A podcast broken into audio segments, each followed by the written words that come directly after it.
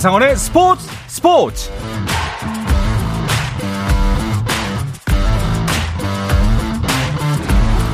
스포츠가 있는 저녁 어떠신가요? 아나운서 한상원입니다. 오늘 하루 이슈들을 살펴보는 스포츠 타임라인으로 출발합니다.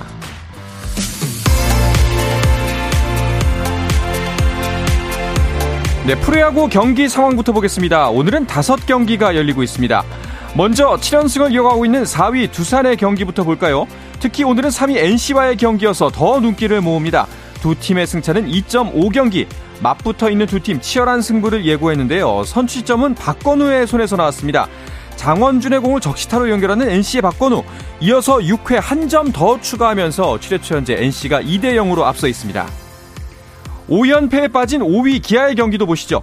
가을 야구를 위해서 연패 탈출이 시급해 보이는데요. 하지만 하필 상대가 1위 독주팀 LG입니다. LG의 문보경, 기아의 에이스 양현종을 상대로 연타석 홈런을 기록합니다. 2회 솔로 홈런, 4회 석점 홈런으로 막강 공격력을 보여주고 있는 LG. 8회 초 현재 기아가 한 점 추격했지만 여전히 점수는 4대 1입니다. 6위까지 떨어진 SSG는 한화를 만났습니다. 위기의 SSG 오늘도 힘겨운 경기를 펼치고 있는데요. 김태현의 적시타, 최은성의 두 점 홈런으로 SS를 흔들고 있는 한화. 에레디아의 홈런으로 한 점 추격하지만 여전히 한화가 앞서 있습니다. 7회초 현재 한화가 3대 2로 리드하고 있습니다. 이어서 2위 KT는 고영표 선발로 삼성을 상대하고 있는데요. 수원에서는 두 타자 연속 홈런이 나왔습니다. KT의 강백호와 박병호가 연달아 솔로 홈런을 터뜨리면서 경기를 앞서갑니다. 밀어내기로 한 점 실점했지만 다시 두 점 달아나는 KT 점수 차는 석점 점수는 4대 1입니다. 마지막으로 키움대 롯데의 경기도 보죠. 2회 송성문의 2루 타성 타구가 송구 도중 뒤로 빠르면서 주자와 타자 모두 홈을 밟았습니다. 그러면서 2득점 내주지 않아도 될 점수를 준 롯데였는데요. 다음 이닝 김민석의 적시타로 한 점 추격합니다. 그리고 4회 송구를 잡지 못해 2실점의 빌미를 제공했던 노진혁이 역전 적시타를 때려내면서 경기를 역전시킵니다. 6회 초 현재 3대 2입니다. 프로야구 NC 왼손 투수 구창모가 항저우 아시안 게임을 앞두고 부상 복귀전을 치렀습니다. 구창모는 KT와의 퓨처스리그 원정 경기에 선발 등판해 2이닝 동안 타자 7명을 상대해 공 27개를 던져 무실점을 기록했습니다. 한편 전력강화위원회는 이번 주 중 논의를 통해 아시안 게임 대표팀 교체 선수를 확정할 예정입니다. 네, 황선홍 감독이 이끄는 아시안 게임 축구 대표팀이 조금 전에 쿠웨이트와의 대회 조별리그 2조 1차전을 시작했습니다. 전반 시작 2분 만에 대한민국이 선취점을 득점했는데요. 이 소식은 잠시 후에 자세하게 전해드립니다. 메이저리그 샌디에고의 김하성이 복부 통증으로 두 경기 연속 라인업에서 빠졌습니다. 김하성은 지역지인 샌디에이고 유니언 트리뷴에 구단 의료진이 큰 문제는 아니라고 했지만 며칠째 통증이 있고 느낌이 매우 좋지 않다면서 아직 의료진의 소견을 기다리고 있다고 상황을 전했습니다. 2023-2024 시즌 여자 프로농구가 11월 5일 개막합니다. 한국여자농구연맹은 오는 11월 5일 오후 2시 아산 이순신 체육관에서 열리는 아산 우리은행과 부산 BNK의 경기로 2023-2024 시즌 여자 프로농구가 막을 올린다고 밝혔습니다. 이 경기를 시작으로 정규리그는 내년 3월 1일까지 6라운드로 팀당 30경기를 치르고 내년 3월 9일부터 플레이오프와 챔피언 결정전이 이어지는 일정입니다.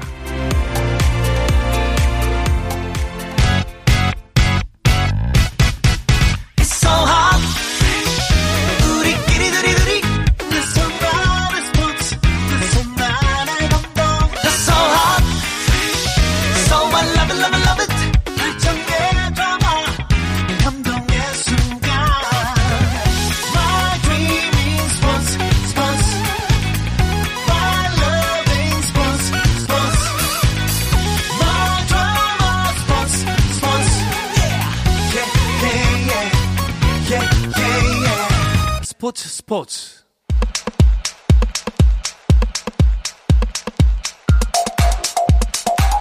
네, 이 시간 중국 저장성 진화 스타디움에서는 우리나라와 쿠웨이트의 항저우 아시안 게임 조별리그 첫 번째 경기가 열리고 있습니다. 조금 전 8시 30분에 황선홍호가 금메달을 향한 첫걸음을 막 내딛었는데요. 그래서 오늘 스포츠 스포츠는 축구 이야기 준비했습니다. 금요일이 아닌 화요일에 전하는 축구 이야기 축구장 가는 길 서우정 축구 전문 기자 풋볼리스트 김정용 기자와 함께합니다. 두 분 어서 오십시오. 안녕하세요. 네, 안녕하세요. 반갑습니다. 어, 보통 어, 벌써 지금 전반 2분 한 10몇 초였나요? 어, 7번 정우영 선수가 선제골을 터뜨려서 지금 대한민국이 쿠웨이트를 1대 0으로 앞서가고 있습니다. 네, 굉장히 쉽게 어, 첫 경기를 뭐 열었고요. 네, 원래 지난번 대회에서도 첫 경기에서는 대승을 거뒀고 한국이 첫 경기에서 첫 단추를 잘 깨면 그 대회가 잘 풀리는 경우들이 많았는데 네. 이번 대회도 굉장히 빠른 시간에 첫 단추를 잘 깨면서 지금 순조로운 출발을 알렸습니다. 그렇습니다. 아직 사실 경기 시작한 지 5분 40여 초가 지나고 있기 때문에 뭐 계속 지켜봐야 합니다만 뭐 일단은 어, 경기를 힐끔힐끔 보면서 현재 우리 대표팀 상황 어떤지 살펴보도록 하죠. 많은 분들이 이 부분은 또 궁금해 하시는 분들 계실 것 같아요. 그, 아시안 게임 아직 개막 안 했는데 축구가 왜 이렇게 먼저 시작하지? 궁금증을 가지신 분들 분명히 있을 것 같습니다. 네. 항저우 아시안 게임의 공식 개막일은 23일인데 그보다 4일 먼저 축구가 시, 조별리그를 시작으로 어, 출발을 했습니다. 어, 축구 같은 경우에는 이제 금메달을 가리기 위해서 이제 7경기를 치러야 되거든요. 조별리그 3경기, 그리고 토너먼트에서 4경기.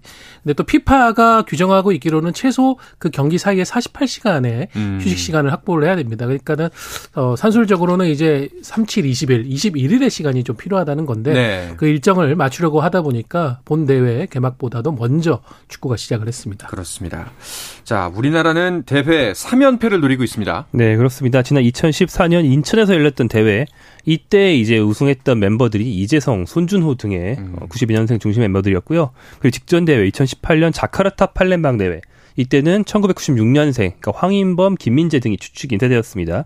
이 두 세대 연속으로 금메달을 차지하면서 한국은 현재 대회 통산 최다 우승인 5회 우승팀인 상태고요.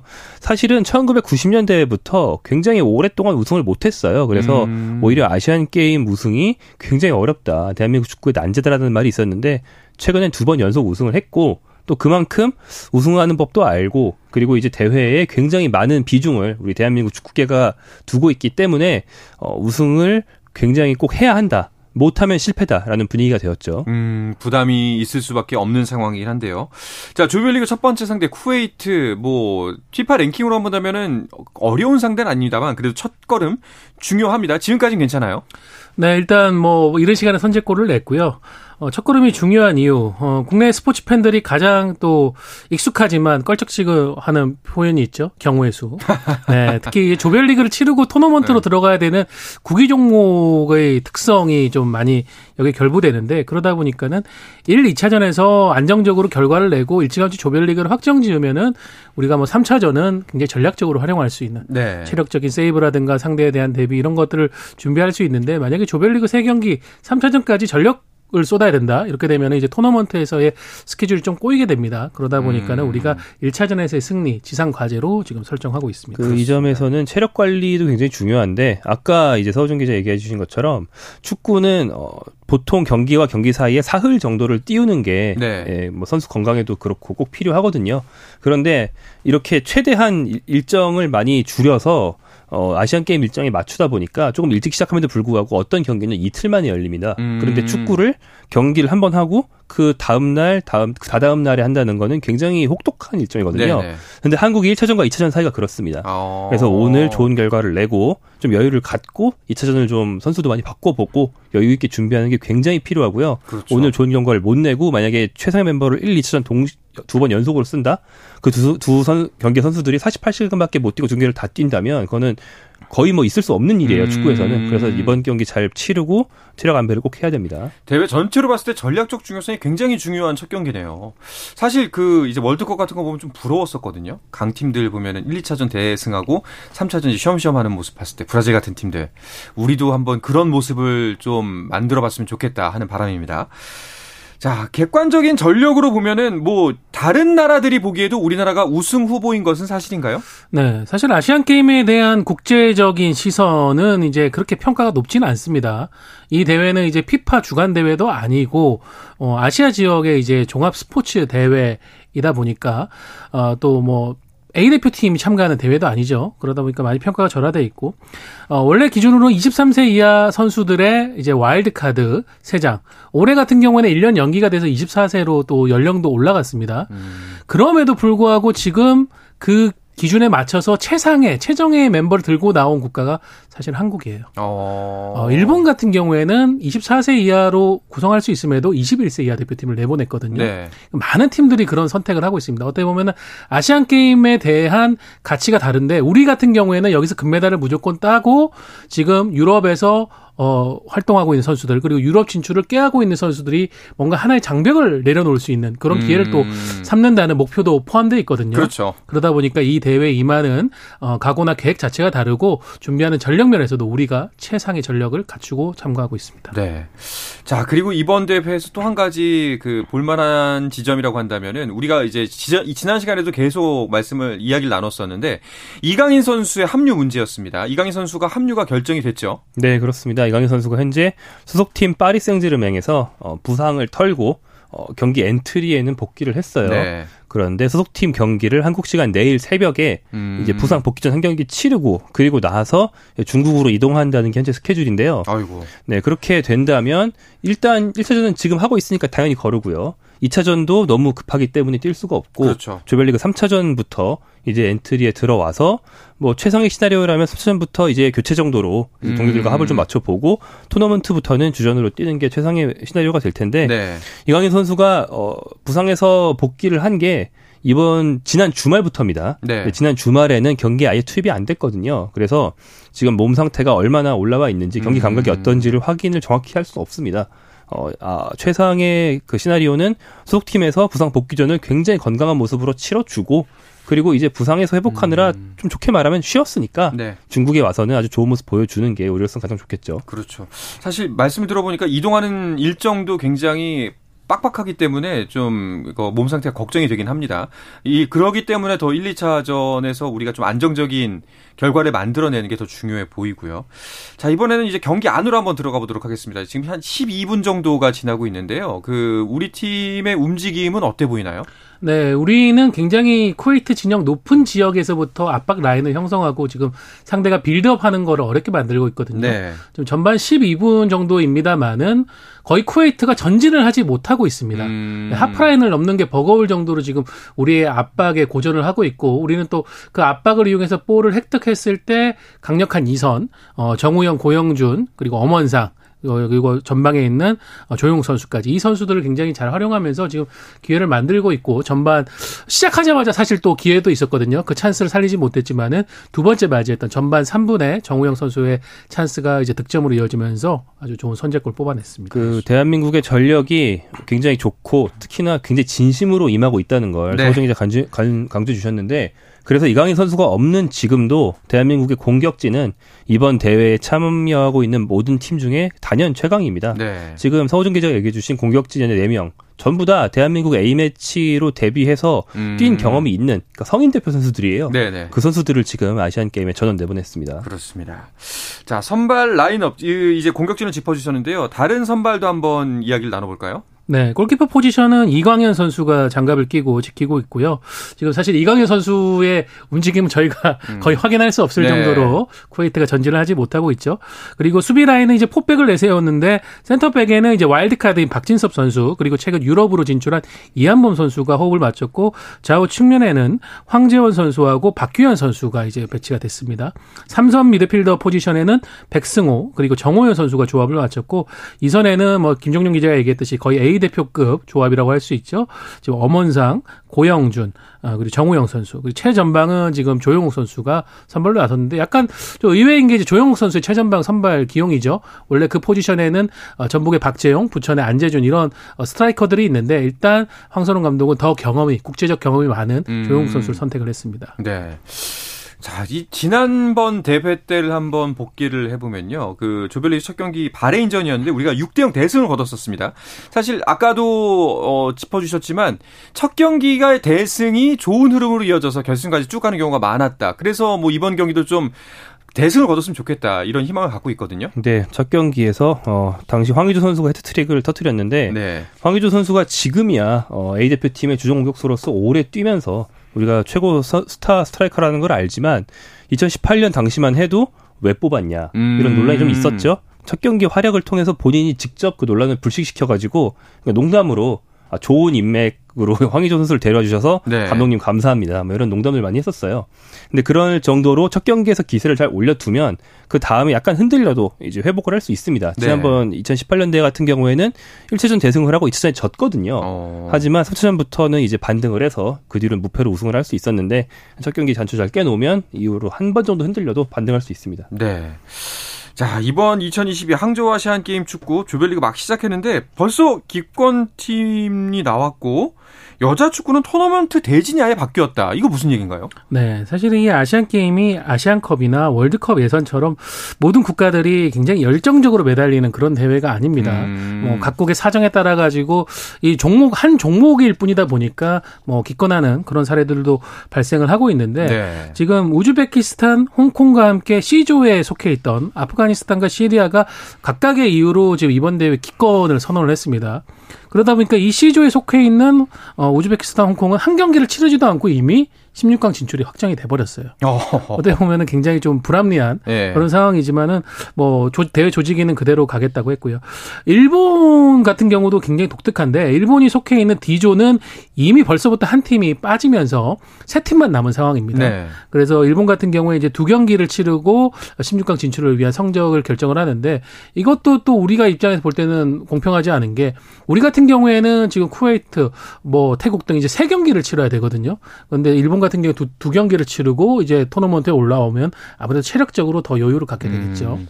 야 다른 데에서는 볼 수 없는 기권이라는 변수가 또 아시안 게임에서는 만날 수가 있네요. 그 여자 축구는 토너먼트 대진이 바뀌었는데 그 우리나라 대표팀한테는 영향이 없나요? 그 북한, 싱가포르와 함께 시조로 편성됐던 캄보디아가 네. 갑자기 빠졌다고 합니다. 앞서 조 1위까지 맞붙게 돼 있던 8강 대진표가 뭐 이렇게 대대적인 공지 없이 쓱 바뀌어가지고 약간 논란이 되기도 했고요. 그 대회 홈페이지에 18일 현지 공지된 아시안게임 여자축구 8강 대진표에 따르면 한국은 2조인데요. 2조 1위는 D조 2위 혹은 C조 1위와 맞붙게 됩니다. 이렇게 하면서 8강에서 일본 대신 북한과 격돌할 가능성이 생겼는데 음. 사실 뭐 변수이긴 한데 나쁜 쪽의 변수는 아닌 게 일본은 가장 최근 열린 여자 월드컵에서도 어, 아시아주에서 제일 좋은 성적을 냈고요. 현재 어, 북한과 중국 등의 과거 여자 축구 맹주였던 팀들이 약간 몰락한 뒤에 일본이 아시아의 새로운 맹주로 올라선 뒤기 때문에 뭐 일본 아닌 다른 팀을 만나는 건 좀 운이 좋을 수도 있습니다. 다만 네. 뭐 일본이든 북한이든 대한민국 여자 대표팀 입장에서 만만한 상대는 없습니다. 네, 네. 이제 곧 뭐 만나보시게 되겠지만 여자 대표팀은 오늘 출국을 했는데 여자 대표팀의 선전도 기대하도록 하겠습니다.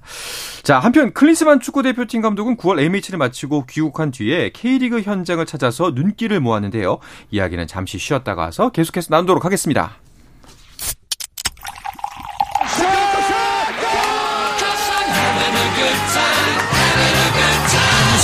치열한 하루를 보낸 당신과 함께 마시는 짜릿한 스포츠 한 모금.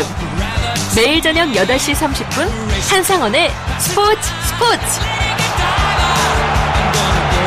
네, 항저우 아시안 게임 남자 축구 조별리그 상황을 비롯한 축구 이야기 나누고 있습니다. 풋볼리스트의 김정용 기자, 서우정 축구 전문 기자와 함께하고 있습니다. 아시안 게임 남자 축구 조별리그 대한민국 대 쿠웨이트의 조별리그 1차전 이제 어 19분여를 향해 달려가고 있고요. 경기는 여전히 1대 0 대한민국이 앞서고 있습니다. 어, 선제골이 무엇보다도 중요하다고 하는데 너무 일찍 나와서 어떻게 보면 참 다행이에요. 네. 어, 특히 아시안 게임 같은 경우는 저희가 앞서서도 얘기 드렸지만은 전력의 밸런스 면에서 한국이 너무 좀 우위에 있다 보니까 상대 팀들이 지레 겁을 먹고 음. 굉장히 수비적인 경기 운영을 하는 경우들이 많거든요.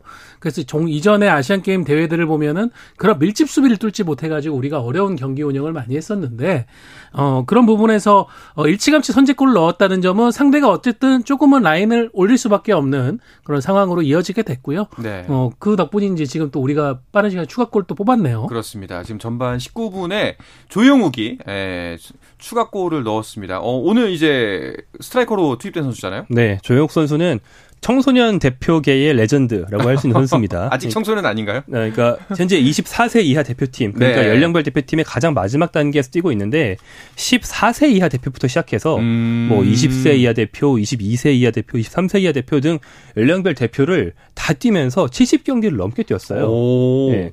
그 연령별 대표를 하도 많이 불려가가지고 프로 데뷔는 일찍 했는데 소속팀인 FC 서울에서 뛴 경기가 좀 적을 정도로 음. 이제 되게 한 20년, 30년 전에 보면 뭐 이동국 이런 선수들이 그랬거든요. 네. 그러니까 그런 일을 요즘 겪고 있는 특이한 선수인데 이번이 청소년 대표로서 마지막 대회이기 때문에 유종의 미를 거두겠다라는 각오가 굉장히 강한 상태에서 대회에 임했고 현재 군인 신분입니다. 그러게요. 인천 상무 소속입니다. 네, 지금 경례로 딱골 세러머니를 하는 걸 보니까 그 상무 소속으로 보였는데 자 본인의 각오 그대로 또 선취 아니 추가점을 넣었습니다. 자, 뭐 기분 좋게 지금 경기 보고 있는데요. 어, 아까 앞서 설명드렸다시피 크린스만 감독에 대한 이야기도 잠깐 짚고 넘어갈까 합니다. 어, 지난주까지만 해도 사실 이 이야기로 굉장히 좀 어수선했거든요. 네, 크리스만 감독이 사실은 어 유럽에서의 A 매치 일정을 마치고 한국으로 돌아오지 않고 그대로 유럽에 남아 가지고 김민재를 비롯한 유럽파 선수들을 관찰하겠다 이런 계획을 밝혔다가 국내에서 너무 이제 거센 비판 여론이 일자 그 부분을 의식했는지 이제 대한축구협회의 설명을 듣고 그렇다면은 K리그 선수들 관찰을 먼저 하겠다라고 하면서 대표팀과 함께 돌아왔죠. 근데 사실은 돌아온 그 귀국 자리에서의 기자회견도 좀 저희가 느끼기에는 뉘앙스가 좀 이상했습니다. 그렇죠. 어, 농담이라고는 하지만은 어, 여러분들이 돌아오라고 해서 들어왔다라고 음. 그런 얘기로 이제 말문을 열었고 뭐 여러 가지 면에서 뭐 다시 유럽에 나갈 것이다. 그리고 어 이렇게 부정적인 분위기가 계속 형성이 되면은 지난 어 카타르 월드컵에 독일처럼 실패할 수밖에 없다. 그런 얘기를 좀 예, 책임을 많은 이제 팬들이나 네. 국민들에게 좀 어, 떠넘기는 듯한 그런 모습이 나와가지고 좀 많은 또 그 인터뷰 자체도 논란이 됐었는데 일단 크리스만 감독은 아시안컵까지는 믿어달라. 비판이나 음. 평가는 이제 그 뒤에 좀 해주길 바란다. 그런 뭐 요지의 얘기도 했습니다. 얘기를 듣다 보면 이게 우수, 웃긴 얘기가 아닌데 나도 모르게 우, 웃을 수밖에 없는 참 상황이 저, 희가 이제 예. 조소라고 표현을 하죠. 예, 뭐, 쓴웃음. 뭐 웃지 뭐. 않으면 어떻게 하겠습니까? 네. 예. 그래도 뭐 논란을 일단 의식 하긴 했나 봅니다. 왜냐하면 이제 오자마자 K리그 현장 찾았어요. 네, 그렇습니다. 약 3개월 만에 K리그 현장을 찾았는데 전북과 강원의 경기를 관전을 했고요. 바로 이어서 서울과 광주의 경기를 봤습니다. 음. 그러면서 연속으로 K리그 현장을 찾았는데 어, 사실은 아까 서우정 기자 얘기한 것처럼 내가 원래 유럽에서 축구를 볼 예정이었는데 오라고 해서 K리그로 왔다 이렇게 말을 했고 그 뒤에 일정 얘기를 보면 그래서 앞으로는 유럽으로 돌아가서 다시 또 일을 해야 된다라는 말을 미리 해뒀거든요. 네. 조산모사입니다. 음, 그렇죠. 예. 네, 그러니까 유럽에 있다가 한국으로 오느냐, 한국에 있다가 유럽으로 나가느냐, 요 차이밖에 음. 없거든요. 그래서 이게 조산모사가 되지 않으려면 앞으로 클린스만 감독이 K리그에서 일하는 양 자체, 음. K리그에 대한 집중도 자체를 얼마나 늘리느냐를 우리가 확인해야 그때는 아 조선모사가 아니었구나라고 네. 좀더 긍정적인 평가를 할 수 있게 되겠죠. 아니 사실 냉정하게 이야기하면요 K리그 좋습니다. 뭐 투여하는 시간이 적어도 좋은데 경기력으로 보여주면 되거든요. 아, 근데 지금까지 여섯 경기를 펼치면서 보여줬던 경기 굉장히 실망스러웠고 맨 마지막 경기 승리를 했다고는 합니다만 그것 또한 사실 만족스럽지는 전혀 못한 네. 경기였잖아요. 저희가 이제 지난주에도 대토론회를 하면서 네. 경기력 문제, 전술적인 문제도 언급을 했는데 사실 크리스만 감독이 부임하고 정말 웃기게 경기력이 3월이 제일 좋았고 6월에 음. 점점 안 좋아졌고 9월도 어중간했다. 물론 음. 마지막에 사우디전에서 우리가 뭐 상대를 어, 절대적으로 우위에 앞서면서 승리를 거두긴 했지만은 좀 냉정해 볼 때는 그 사우디의 전력 자체가 그 우리가 지금까지 붙었던 클리스만 감독 체제에서 여섯 경기 중에 가장 약한 상대였었거든요. 그런 부분까지도 우리가 봐야 되겠고 뭐 말씀해 주신 것처럼 결국 저는 그런 소신을 갖고 있어요. 프로는 음. 결과로서 과정과 내용을 증명을 하는 그렇죠. 게 프로라고 생각을 하는데 클린스만 감독은 지금 그걸 증명을 못 하고 있지 않습니까? 음. 그런 상황에서 어 과정과 내용에서도 어떻게 보면은 일을 안 하고 있으니까요. 네. 네. 그 부분이 저희가 갖고 있는 가장 큰 question mark니까 그런 부분에 대해서 좀 증명을 하는 모습들을 앞으로는 보여줘야 되겠습니다. 그리고 이제 A 대표팀에서 최근에 열린 클린스만 감독의 A대표팀 일정에 아시안 게임 멤버를 두 명 데려갔어요. 네. 홍현석 선수와 설령호 선수였는데 특히 설령호 선수는 클린스만 감독이 승리가 급하다 보니까 음. A매치 2연전 중에서 한 경기만 뛰게 하고 어, 황선홍 감독에게 보내주겠다라는 애초의 약속과 달리 두 경기 다 활용한 뒤에 좀 늦게 보냈거든요. 네. 지금 두 선수 다 오늘 뛰지 못하고 벤치에 음. 있는 상태입니다. 그렇군요. 그 뭐 어떻게 생각하실지 모르겠습니다. 뭐 그, 들, 들릴지 모르겠습니다만 크리스마 감독이 좀 무겁게 생각했으면 좋겠습니다. 네. 이런 분위기를 그 이렇게 농담으로 웃으면서 받아칠 수 있는 상황은 아니라는 거를 좀 이런 상황에서 농담하면은 이제 눈치 없다는 소리 듣거든요. 네. 예, 공감 못 한다는 소리 듣고 이 부분에 대해서는 좀 그, 진, 무겁고 진중하게 생각을 하셨으면 좋겠다. 다른 모습을 꼭 10월 A매치 때는 보여달라. 하는 바람을 가져봅니다. 자, 오늘 같은 경우엔 축구 풍년입니다. 뭐 K리그 2 경기에 아시아 축구연맹 챔피언스리그 경기까지 있는데 대표팀 감독 입장에서 보면은 정말 뭐 이것저것 참고할 만한 내용이 많은 날이잖아요. 네, 그렇죠. 그렇기 때문에 지금 할 일이 굉장히 많다라고 얘기해 드릴 수 있고 그런 경기도 현장에서 관전을 하면서 또 새로운 선수를 발굴하는 것도 크리스만 감독의 역량인데 지금까지는 그 역할을 국내에 상주하고 있는 어, 코치들에게 거의 다 맡겼었으니까요. 좀 더 많이 해줬으면 좋겠고 지금 또 뭐 챔피언스리그 같은 경우에는 어, 굉장히 좋은 소식들이 많이 들어오고 있는데 울산이 지금 바텀 유나이티드 태국의 빠툼 유나이티드 상대로 ACL 조별리그 첫 경기를 하고 있는데 네. 3대 1로 승리를 거뒀고요. 그리고 지금 일본 원정에 나선 인천 유나이티드. 인천 유나이티드가 이번이 AFC 챔피언스리그 데뷔 시즌입니다. 음. 처음으로 아시아 무대를 나갔는데 지금 J리그 챔피언 요코하마 마리노스를 상대로 4대 2로 오. 지금 앞선 상태로 후반 지금 막판으로 가고 있습니다. 그 일, 어, 요코하마를 간 인천 유나이티드 서포터들이 국내 원정 경기를 가는 정도의 규모로 제가 뭐 정확한 숫자는 세지 못했지만 사진상 한 수백 분이 요코하마까지 가셨더라고요. 네. 지금 첫 아시아 진출에 굉장히 고무돼서 정말 열정적으로 응원하고 계신데 그분들 오늘 요코하마에서 아주 축제를 벌일 수 있지 않을까 생각이 그러니까요. 됩니다. 어, 대단합니다 인천. 자 그리고 주말에도 K리그 1 일정도 있습니다. 간략하게 짚어주시죠. 네, 어, K리그에서는 이제 빅매치들이 약간 기다리고 있는데요. 특히 어, 승승장구 중인 3위 광주가 전북을 상대합니다. 광주는 최근에 굉장히 껄끄러운 상대였던 뭐 울산 음. 등을 뭐 또 서울 등을 잡아내면서 현재 3위에 올라 있고 내년 아시아 챔피언스리그를 진출을 노리고 있는 네. 정말 돌풍의 팀인데 전북 그 상대를 얼마나 해 보여줄지 또 기대가 되고요. 네. 또 4위 대구와 2위 포항도 경기를 갖게 됩니다. 네, 알겠습니다. 자, 전반 26분이 지나고 있는 대한민국 조별리그 1차전 2대 0으로 앞서고 있다는 소식 전해드리면서 오늘 이 시간은 마무리를 지어야 될 것 같습니다. 오늘 함께 해 주신 서우정 축구 전문 기자, 김정용 기자 두 분 모두 고맙습니다. 고맙습니다. 감사합니다. 내일도 저녁 8시 30분에 뵙겠습니다. 한상원의 스포츠 스포츠!